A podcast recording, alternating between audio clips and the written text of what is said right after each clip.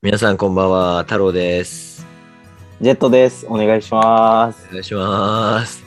ていうか、いきなりですが、ジェットクイズ。いやいやちょっと待って、ちょっと待って、クイズもいいけどさ、なんかちょっと、色が、色がめちゃくちゃ黒くなってんだけど、しっぱなさんわからないと思うけど、めちゃくちゃジェット黒くなってんだけど、どどうした？いや、先週、その、プーケットっていううん。とこ行ってきて、はい。まあ、4日間ぐらいずっとサーフィンしてたんで。え、サーフィンできるの、ジェット？いや、つい最近教えてもらって、うん。まあ、プーケットが、わりかしこう、ビギナー向けでやりやすいよっていうので、まあ誘っていただいて、それで、行って4日間の、もうめちゃくちゃ黒くなって、自分でもびっくりするぐらい。いやいやいや、もう本当いやそれこそ声しか聞こえないしっぱなさんにはわからないと思いますけど、あの、録音してる 私から見たらですね、もうなんか、あれ、先週のジェットどこ行ったっていうぐらい真っ黒で、もう、何、何コロナ明け一番、世界中で一番楽しんでんのみたいな感じで黒いです。いや、だからね、まあ、それまでずっと家おったし。いつもね、なんかもともと日焼け止めも塗らないタイプなんですよね。野球やってる時でも。はいはいはいはい。そんなにこう、なんか焼ける体質でもないし、うん。まあ、いっかと思ったら、なんか、3日目ぐらいからなんか、ちょっとやばいなと思い出して、さすがに黒いなと思って。いやいやいや、パソコンのこのウェブカメラ通して真っ黒ってやばいって。やばいですよね。めちゃくちゃ黒いもん。毎ね日塗ってるんですけどね、アロエとか。ああ、まあ日本だったらね、黒い男もモテるかもしれないけど、タイじゃね、まあ、どうせ誰とも会わないんで。マジか、サーフィンって何？キムタクとかそういう有名人がやる遊びだと思ったけど、結構かんできるんですか？いや、まあ、レンタルボードなんで、うん。あれなんですけど、まあでも、波の乗り方さえ覚えれば楽しいスポーツだなと思います。す。波の乗り方さえ覚えればとかをなんかもう、すごい、ちょっと、いやってる感、遊んでる感出てるけどさ、何が波の乗り方だよ。いや、あるんですよ。波のタイミングとか、知らんの。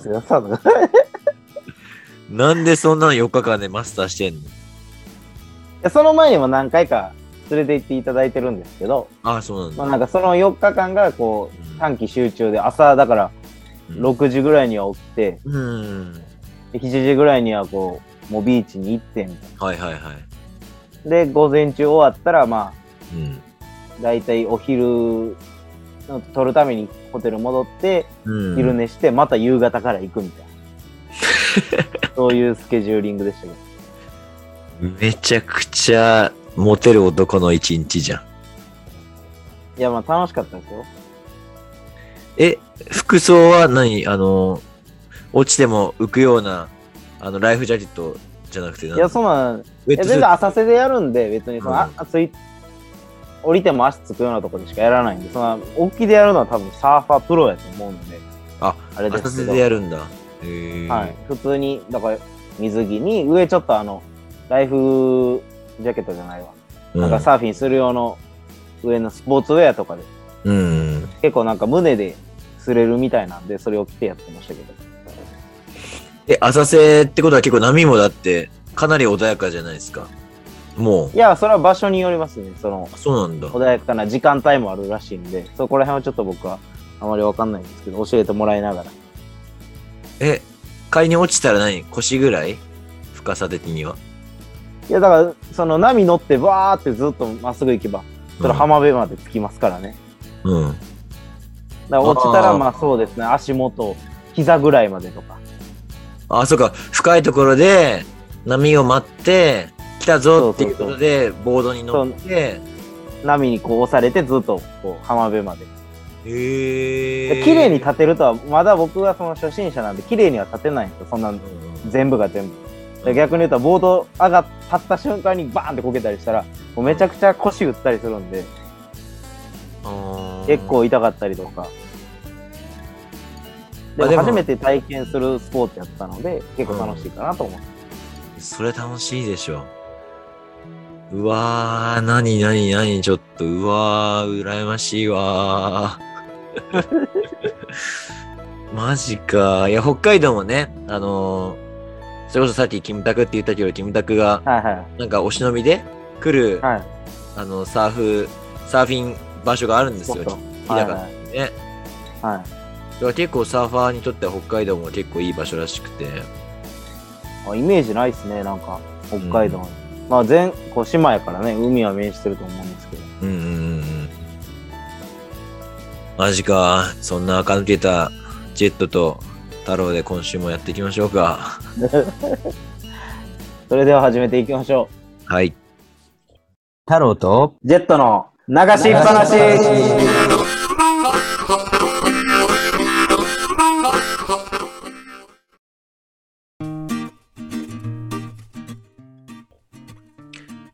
改めまして、ちょっとジェットに嫉妬してる太郎です。ジェットです。お願いします。お願いします。いや、ちょっとオープニングトークはサーフの、サーフィングの話したけどね。はいはいはい。まあでもなんか、まあタイはわかんないけど、日本はものすごいコロナの感染者数が減りまして、やりましたね。うん。北海道も今日は本当に一桁、まあ3日連続一桁とか、本当にそういうのがついてて、はいはい東京も行くんじゃないかっていうぐらい減ってるんですよね。そうですね。緊急事態宣言も取れましたしね。そう。なんか変じゃない？い 何がですか？や、減りすぎじゃない？あ、いきなり？いきなりっていうかさ、おかしくない？減るって。減りすぎじゃない？となんか、どっかで操作されてる的な？いや、だってさ、いや、わかるよ。減るのはわかるよ。みんな緊急事態宣言で我慢しました。我慢するんだから、まあ体の中でウイルス死にました。人にも会わないから移しません。減るのはわかる。はい。でも最低限仕事は続けてて、ある程度一定程度の外出なり接触は起こってるのに、一桁まで減るって、都道府県単位で一桁まで減るっていうのは、もうこれゼロに等しいと思うんですよね。はいはそれはおかしいでしょ。い。きなりすぎるってことですよね。いきなりすぎますよ。ワクチンだけのせいでさ、ワクチンだけのおかげでね。それはないでしょ。だって行動がゼロになったらわかるよ。緊急宣言になってもう外出しません。うん誰も仕事も辞めました。それでうんうん一桁、ゼロ。それはわかりますよ。日中最低限仕事している人が一定数あるんだったらコロナの感染者数だって一定で下げ止まりするはずなのに。ねえ、おかしくないですかっていう。まあましてやね、冬になったらね、また増えるとも言われてるからね。だからもうそこら辺もさ、もうなんか信じられないよね。去年なんてさ、去年の春頃なんてさ、夏はなんか気温、温度が上がって湿気も高いから増えませんって言って、一番緊急事態宣言長かったからね。いや、まあそれ言ったらタイなんかね、あったかい国やからね。そうだよ、タイなんてさ、そうそう、広がんないって言ってたのにさ、毎日でも一タイはもうアベレージ的に9000人、800、8000人、うん、1万人ってもう毎日その数字ですけど、どんどん和らいではいってますけどね。まあまあね。うその中でですね、ん。はいはい。俺はワクチンまだ打ってないんですよ。はい。日本国民7割接種完了って言われてるところ、はい。打ってないんですよね。まあね、それは自分の判断やから何とも言えないですけどね。まあただ、だから海外旅行しようと思うならもう打つしかないですよね。まあね。うん、タイも結局ね。ワクチン打ってる、2回打って接種完了の人は、その隔離はなしという形を取ろうとしてるから、うん。まあ、海外旅行とかどっか外の国行こうと思うなら打つしかないと思うけど、まあ別に日本国内で家でいるんやったら、その、私は2回打ってます証明もないから別に、いちいち、いちいち。まあ別にそれは個人の選択だと思いますけど。おーありがとう、真面目に返してくれて。いや、これあんまふざけて返すやついないでし なんかこう、うつらない病気に対してワクチン打つの意味がわかんなくてさ。ょ。でもねインフルエンザだと結構打つ人いるじゃないですか。インフルエンザでもやっぱさ、うつるじゃん。なんか、僕だから、あの、ワクインフルエンザのうん。あワクチンっていうんですか予防接種、うん一。回しか打ったことないですね。ああ。そのインフルエンザとコロナの違いって、まあニュース、テレビの報道の仕方の違いかもしれないけど、インフルエンザのワクチン打って副反応になりましたとか、死にましたっていうニュースってあんま流れないけど、うん。でも今回のコロナのワクチン打って死にましたとか副反応でその後も後遺症ですみたいなニュースが流れるってことはどちらかというとインフルエンザのワクチンよりはやっぱりまだまだ未成熟なワクチンなわけでしょ？まあね。そのまあ数字をね拾えばまた出てくるのかもしれないけど肌感覚的にもそのニュースが公平に報じてるんであればうん。まあそうかなっていう中で、なんか、うつらないウイルスに対して、リスク高いワクチン打つのかみたいなね。まあちょっと、すいませんね、今回政治的な、なんて言うんだろう、会になるのかもしれないけど、これは言いたいんですよ、ほんと。しっぱなさんに。そこが難しいとこですよね。うん。映らないって言ってて、映った時はどうなるんやって話もなるし、うん。で、映ったら、その、売ってた方が、もっとその、ほんまは重症化するところを和らげた可能性もあるかもしれへんし、その可能性がどこに向いてるかわからないから、そうなんだよね。うん、だから単純に、まあ僕は、まあその、海外と行きしようと思うなら、うん売っとかなしゃあないなっていう気分はありましたけど、うーん。まあ、海外と行き来する必要があっても、それを打たなきゃできないっていう、なんかそういう条件があれば状ね、況下だね。いいんですよね。まあインフルエンザだってそうじゃないですか。売ったとしてもかからないとは限らず、僕、周りに結構いましたもん。インフルエンザ毎年予防接種打ちに行ったのに、毎年かかってるやつもいたし、うん。逆に僕なんか売ってないのに全くかからへんしう、ん。それは人それぞれやから、うん。重症化する人もせえへん人もそれ人それぞれですから、うん。なんとも言えないですけど、だから自分が嫌やと思うなら別にやらんかったらいいし、うん。でもまあ別にそれで害はないって自分で思うんやったらそれでいいと思うって僕は思うんですよね。うん。ただそれでなんかワクチン打ってないのに海外行こうとしてなんであかんねんとか、そういう文句言うのは、いやそれはもうルールやから仕方ないんじゃないって話やと思う。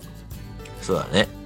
うん。まあ、特にその後半の部分で言ったら、それはもう公共の場というか、社会で生きる以上は、それぞれが決めたルールに従わないならできないよっていうのは、それはもうね、自覚しなきゃいけない話でね。だから僕あんまりだからう人にやってもわその日本人同士やったらワクチン打ちましたかっていう話をするけど、うんあんまりタイ人とか、ん。うん。それこそアメリカ人の人にワクチン打ったっていう話はあんませんようにしてます。ああ、素晴らしいね。いや、なんかさ、いや、こういう話したのもさ、まあちょっと、はいはまあ日本もね、あのお店、居酒屋とか解禁になって飲み会とかもちゃ、はいはいちょろちょろ出てきたんだけど、はいはでたまたまその、まあ、会社のね、あの人にい。ね、はいはあのワクチン打ってないけど、あのそろそろ打たないと出張とか行けない、行けないんじゃないのとかって言われた、言われたのさ。い。はいはいはいや、だからなんかまあそういう段階なのかな、みたいなね。い。でも日本国内のそれの提出制限はないでしょ。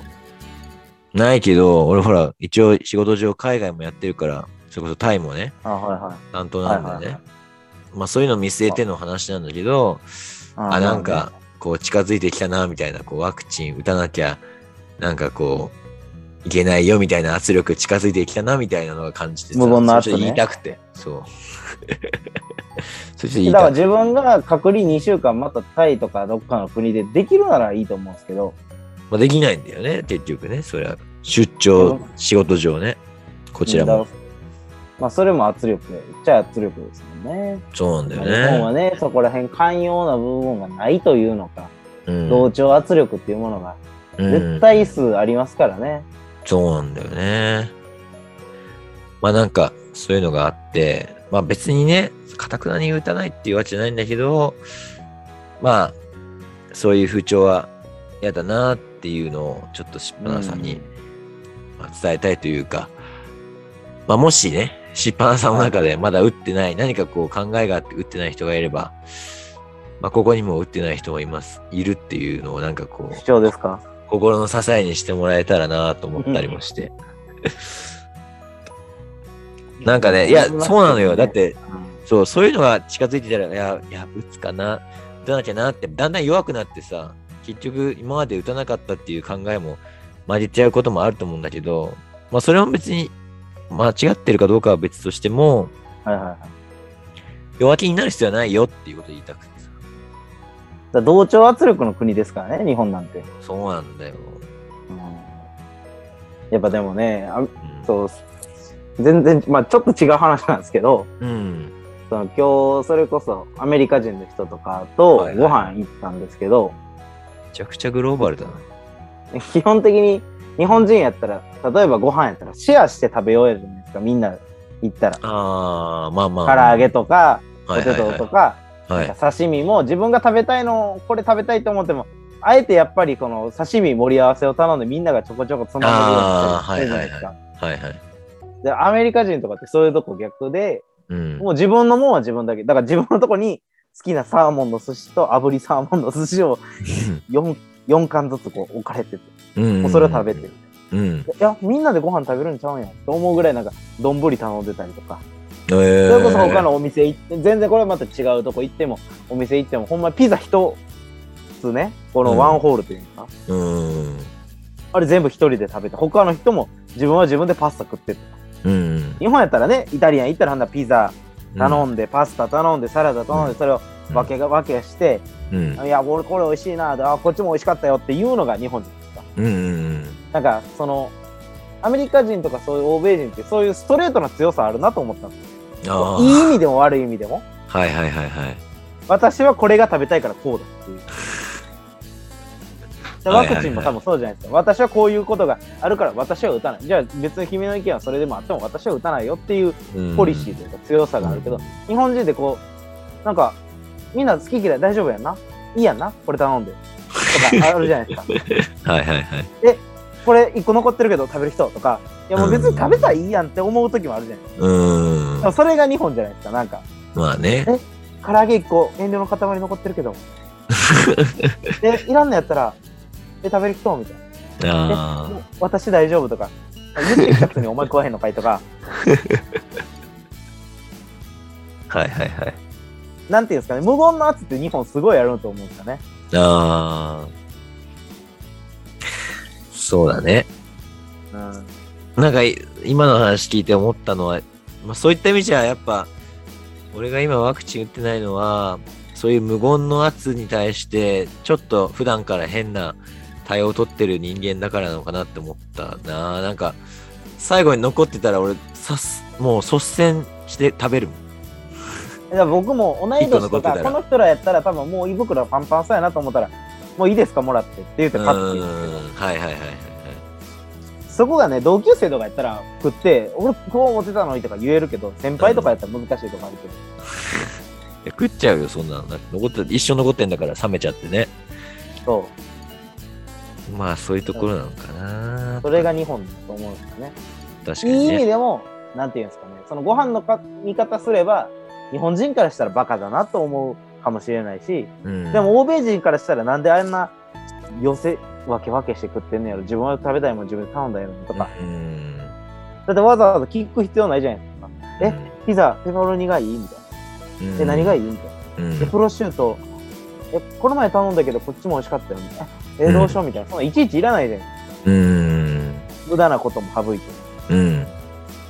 ある意味かっこいいし。うん。まあ、日本人にはそういうの必要かもしれないね。これからもうちょっとね。お国柄が違うから、うん。なんていうんですか、日本人って安くて元取ろうってする日本人だん。うん。し、それこそワクチンもタダで打てるなら打っとけとか、うん。なんかそういう、だから日本にああいううん。ファーストフード店でうん。飲み放題とかできないじゃないですか。うん。結局ヤンキーが集まるから。ああ。でも海タイとか海外とか見てみたら、うん。もうどこでもリフィあの飲み放リフィルだね。リフィルタダにして、でも別にヤンキーが集まってるわけでもないじゃないですか。まあね。そうだね。別に長時長時間滞留してるわけでもないしね、見てたらね。ましてやそこで L 頼む人もいるじゃないですか。うん。飲み放題、でも日本人から考えたら、え、S 頼んでさ、いっぱい飲んだ方がいいやんとか。はいはいはいはい。でもアメリカ人からしたら、いや別に L 頼んで好きなジュースちょっと多く飲むみたいうん。な。なんかその小賢しいところが日本なところあると思うんですよね。うん。らそれも同調圧力になってきて、うん。まあ、こうみんなでこう囲っていくのが日本なんで、うん。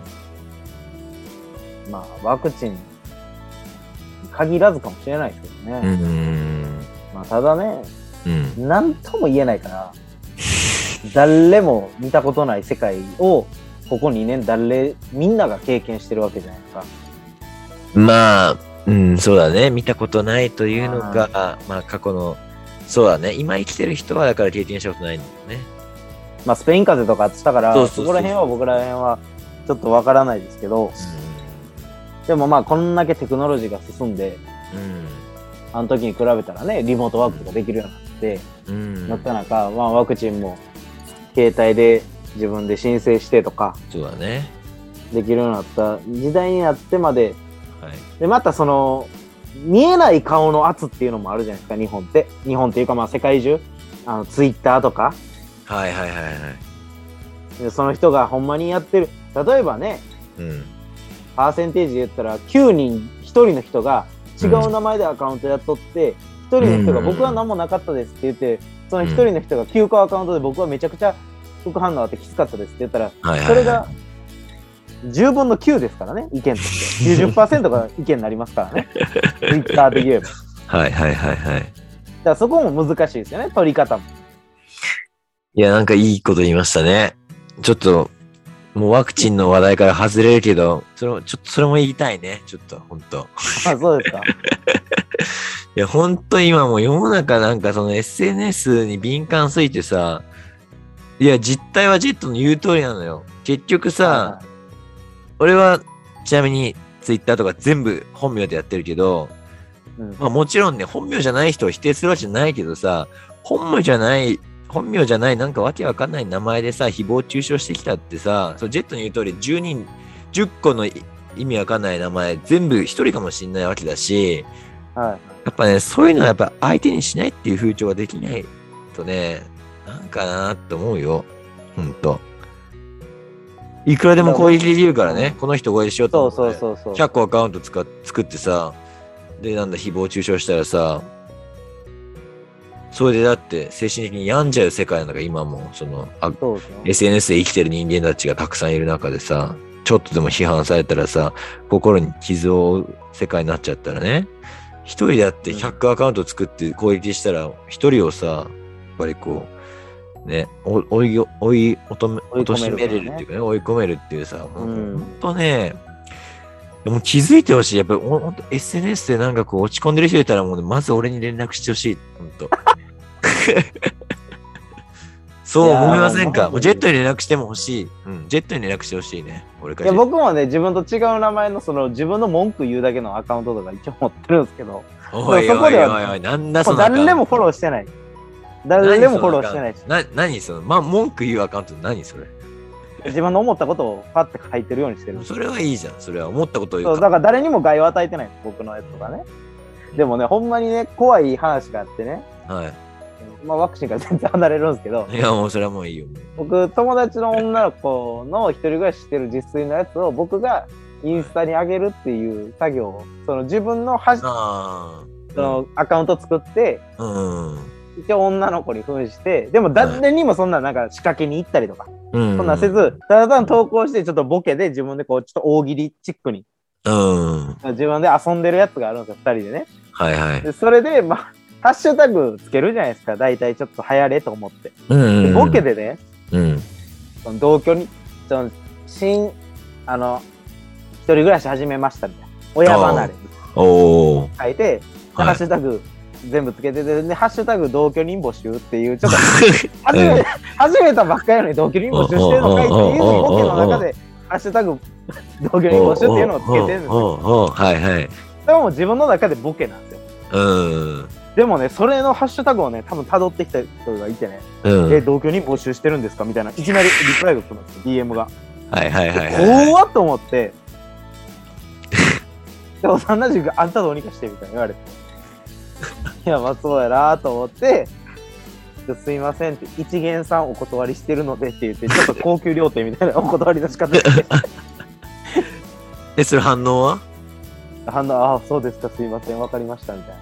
あ怖っと思って、だから、なんていうんですか、ハッシュタグで今日止めてくださいみたいな人いるじゃないですか。ーうん。あれにマジで反応するやつおるんやと思って、ましてや同居人募集なんかに反応するやつおるんやとか、いるんだよ。いや、怖っと思って、改めて。いや、ほんとね、ごめん、もう、ま、話止まらないけど、はい。ちょもう途中でちょっとあれだね、来週への通勤になっちゃうけど、今朝の NHK でまさにそれやってて、はいこれまた社会問題に戻りますよ。ごめんね。はい。はい。今回ちょっと真面目な話しちゃって申し訳ないんだけど、はいはい。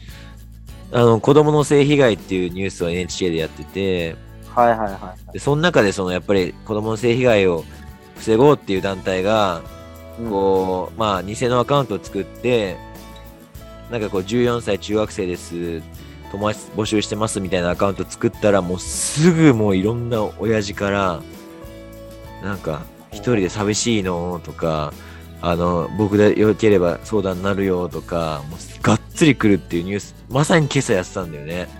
はいはいはい。いや、マジでね、怖いな。マジでさ、それやるやつ何なの？ほんと。でもそれを取り締まれないからね。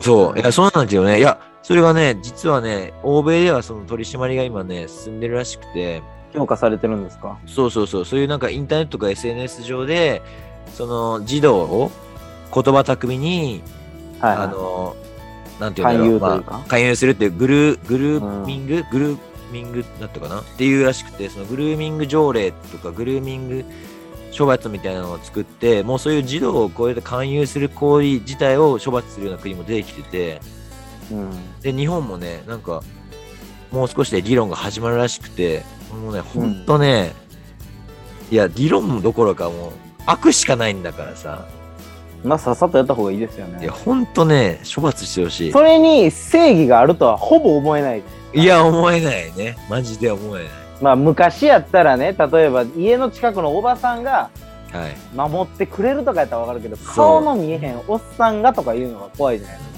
怖い。腹立か。つ。またね。でもアメリカでね、その刑務所入ったら、はい。その、まあ言葉あれですけど、レイプした人が一番下なんですって。殺人したやつよりも、一番下。詐欺したやつよりも、うん。もう一番下に見られるんですって、その刑務所の中で。下っていうのは、その、刑が軽い思いじゃなくて、いや、その刑務所内の、その、収監されてる人らから、あいつはレイプしたやつやから、みたいうん。な。最低な人間や、みたいな。で、ほう扱われるんですって。だかほうほうほうほらそれほど、アメリカのそういう悪い人らが集まる場所でもそういうことするやつはそういうふうに見られるってことですから日本もさっさとねそこに対してはやっぱり取り締まりというかう。うん。もうでもね、うん。まあ、昔みたいにね誘拐とかまああるんかな、いや、まあ、あるよね。なくなってはいないね。でもね昔からあったじゃないですか国慶交番とかの横通ったらこの子探してますみたいなああ、うん。6歳ジャンバー何色でみたいなはいはいはいはい。まあああいうのもなんか、まあ、自分のことじゃないからうん。勝手な想像で、ああこの子もう出てこうへんのかなとかうん。勝手に思ってるじゃないですか、うん。まあ、お向こうの親からしたらねうん。もう必死になってこいて探してるいや、毎日願ってると思う。本当に。毎日少しの願いとかね、希望があればもう。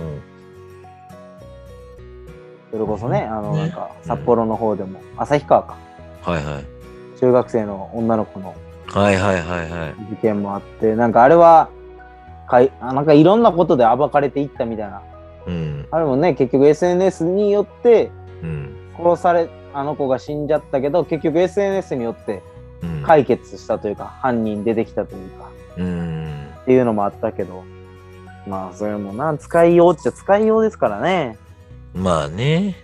うん。こんなに人いじめて楽しいかなっていう話もありますからねおじさんに限らずねそうだね。おじさんはまあそのなんていうんですか、気持ち悪いことしようとしてる。うん。なその人も変わっなんかどういう教育受けてきたその中学生に対して、今日中学生とか小学生に対して興味持つんやろって思う。まあでもいるんでしょうね。何人かに一人うん。できちゃうんやろな。本当にね、世の中から排除したいね。本当。逆にその人たちは女優とか見て何とも思わないんでしょうね。例えば僕たちはその好きな女優とか、例えば有村架純ちゃんとか、うん。米倉涼子とか見て、わ、エロいなとか、可愛いなとか思うじゃないですか。うん。でそういう人たちはそこに対して何とも思わへんのかなと思いや、それはやっぱり手に届く届かないとかね、う。うん。あるわけじゃないですか。女優ってのはもう絶対手に届かないからね。でもアイドルってすげえ怖いなと思った話があって、おうあの、西野七瀬が僕は好きやったんですよ。今でも好きなんですけど、うん最後の握手会が大阪やったんですよ。うん。で、たまたま一時帰国してて、その、うん。じゃあミニライブをやって、その後握手会なんですけど、握手会は多分この流れやったら、夜10時までかかるみたいな。えしかも朝7時ぐらいから並んでるんですよ、僕ら。はいはいはいはい。で、なるって聞いてたから、じゃあもうミニライブを見ようみたいな。うん。で、その時に、並んでた時に、そのね、まあ、ところどころ女の子いたりとか、僕ら世代の男の子いたりとかするんですけど、やっぱめちゃくちゃおっさんいるんですよね。うん。60までは、60ぐらいなのかな。ほんとうん多分会社で言ったら、ハゲ方で言ったらもう部長クラスのハゲ方ですうよ。ん。波平というか。うん。マジで、この、でもそのおっさんがね、こう、携帯見ながら、例えばその日の、なんていうんですか、握手会でも、ちゃんと一人で並ぶような、うん。えっと、ファンをめちゃくちゃ固定で持ってる子は一人で並うん。ぶ、ブースを持てるんですけど、うん。例えばそんなに人気のない子やったら、レーンがで二人一組みたいな。うん。できちゃうんですよ。で、たまたまこの、伊藤ちゃんっていう、うん伊藤ちゃん、伊藤ちゃんっていう子が並んでたんですうん。でもこう、その日の発表で、なんかそのレーンが全部発表されて、あ、うんこのこのこんだけレーンがあるんやとか思いながら僕も見てたんですよ。僕は今日握手してないけど、そこのレーブースが見えてたから、うんああそこ伊藤ちゃんレーンやみたいな話を友達としてて、うん。まあ、途中の発表で、え伊藤何々ちゃんは今日体調不良により出席いたしません、申し訳ございませんみたいな、もうブログで流れるんですよ、一応。はいはいはい。で、それで、あ、よなんか伊藤ちゃんね、亡くなったみたいやな、みたいな話。あ、ほんまやな、うん体調悪いなって。うんっていうのは僕ら言ってたら、前のおっさんが、その 部長クラスのおっさんがね、うん。2人ですよ、そのおっさん2人、同じようなおっさん2人が、うん。あ伊藤ちゃん霊崩壊したとか、で 怖っと思って、いやいやいや、ちょ、ちょ、ちょ、ちょ、ちょっとちょっと。それはいいだろ。いや、いいけど、いいけど、なんですか、僕らはそのまだ20代。うんだ。からその部長クラスのそのおハゲ散らかしたおっさんがその伊藤ちゃん霊崩壊して一喜一憂されてんのかと思ったら、なんか怖っと思って。いやいやいやいやいやいやいやいや。いや、さっきの SNS とか子供の話に比べたらもう全然合法的にさ、合法ですよ、彼,か、うん彼らって言っておじさんですけど、おじさんねおじさんたちもちゃんと CD を買って並んでくれてるからそう、だよね。僕からしたら一顧客なんですよ。そうです、そうです、そうです。でも一顧客もかけ、だからそういう人にありがとうございますとか言ってやらなあかんねんなと思ったらアイドルってしんどいなって思って。だってね、60手前ぐらいになって、60過ぎぐらいになって、朝7時から20代と一緒に列並んでるんですよ。いいじゃん。これも考えたらすごいなと思って。いいじゃん。いや、いいけど、いや、このおっさんすげえなと思って。例えばね、娘がね、うんその一人で行くんは怖いからとか、朝早いから付き添ってって言うんだったらまだわかるんですよ。はいはいはい。おっさんハゲ散らかした二人が、いや伊藤ちゃんね、崩壊したことにね、一喜一憂されてるのに、もう俺、怖っと思って。いやいやいやいやいやそれはいいよ。ね。いや、いいんですけどね。いいんですけど、なんか怖いなっていう。ああ。まあ、しっぱなさんにはい,、ね、いらっしゃらないと思いますけどね。あの、これを聞いてる、あの、はげ散らかしたおじさんたちは、全然気にしないで、あの、好きなアイドルを追っかけていただきたいと思います。どんどん名前書いてタオルを振り上げてください。はい。ちょっと時間いっぱいになっちゃったんで、はい。この盛り上がりは来週。はい。それではまた二人でペラペラ話してます。お時間です。バイバイ。バイバイ。